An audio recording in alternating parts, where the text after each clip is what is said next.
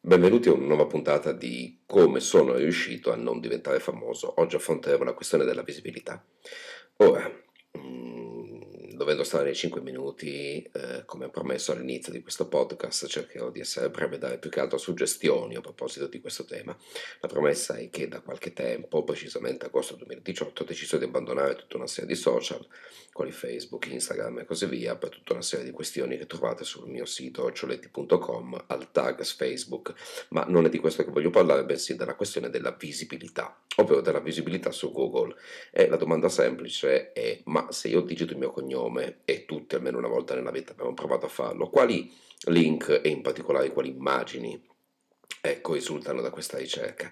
Ora, eh, spiegare esattamente come funziona Google e le, e le, indicizzazioni di Google è una questione complicata e ovviamente lunga e non è questa forse la sede per farlo. I web spider girano per la rete e vanno ad indicizzare immagini e link e siti e quant'altro mettendoli più o meno in un ordine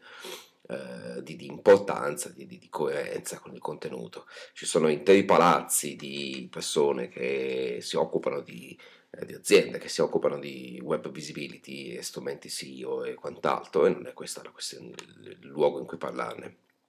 Ci sono tanti tocchetti più o meno veri per cercare di aumentare la propria visibilità su Google, sui motori di ricerca e io invece ora cercherò di fare questo esperimento strano per cui di raccontarvi quello che compare, le prime immagini che compaiono eh, su un motore di ricerca come Google digitando il mio cognome. E la prima immagine che compare riguarda Chieti, ovvero delle borse di studio nel nome di non so chi. Eh, ci sono delle persone in giacca e cravatta in un posto che sembra essere forse il comune di Chieti. Io ho parenti in Abruzzo, credo che si tratti di una mia parente alla lontana, Gioia Occioletti, che fa la psicologa, esiste forse una borsa di studio a suo nome, questo non lo so, e insomma le, le, prime due immagini paradossalmente che compaiono non riguardano me, ma una mia parente che si occupa di psicologia.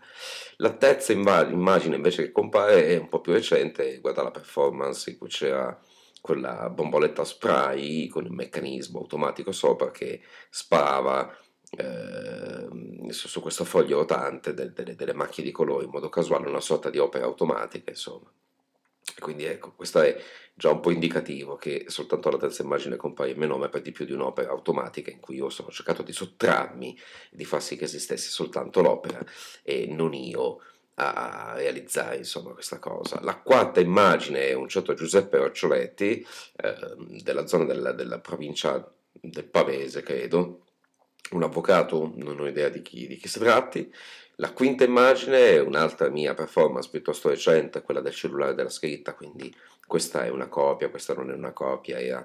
un'indagine sul, sul, sul, sulla riproducibilità di un'opera nell'epoca mediale, insomma, e così via. La sesta immagine riguarda Borgate dal vivo, una cosa che, che a cui partecipai parecchio tempo fa con un mio titolo di queste letture in montagna, un mio libro, insomma, queste letture in montagna, ma la cosa curiosa è che la foto che io avevo dato borgata dal vivo da mettere è ancora precedente, avevo ancora la cresta in testa, penso un po', e questa foto che io vedo era stata scattata di me, orribile, era stata scattata alla cavallerizza, che apprendo tra l'altro dai giornali eh, essere inserita in un progetto in cui la compagnia San Paolo voglia metterci la, la, la, sua sede principale all'interno dell'ex cavallerizza occupata, dell'ex cavallerizza ex occupata, insomma, ma guarda un po' è incredibile questa cosa come gira il mondo, che prima insomma è dello stabile, poi viene occupata, poi adesso la compagnia San Paolo vuole addirittura metterci la sua sede principale. La, la, foto successiva è perfettamente bianca e sono molto contento di questo, non c'è nulla, quella dopo la presentazione di Admira Bosco, un altro mio titolo, una biografia, poi si parla di un articolo sulla stampa, Andrea Occioletti e la sartoria creativa sulla stampa.it.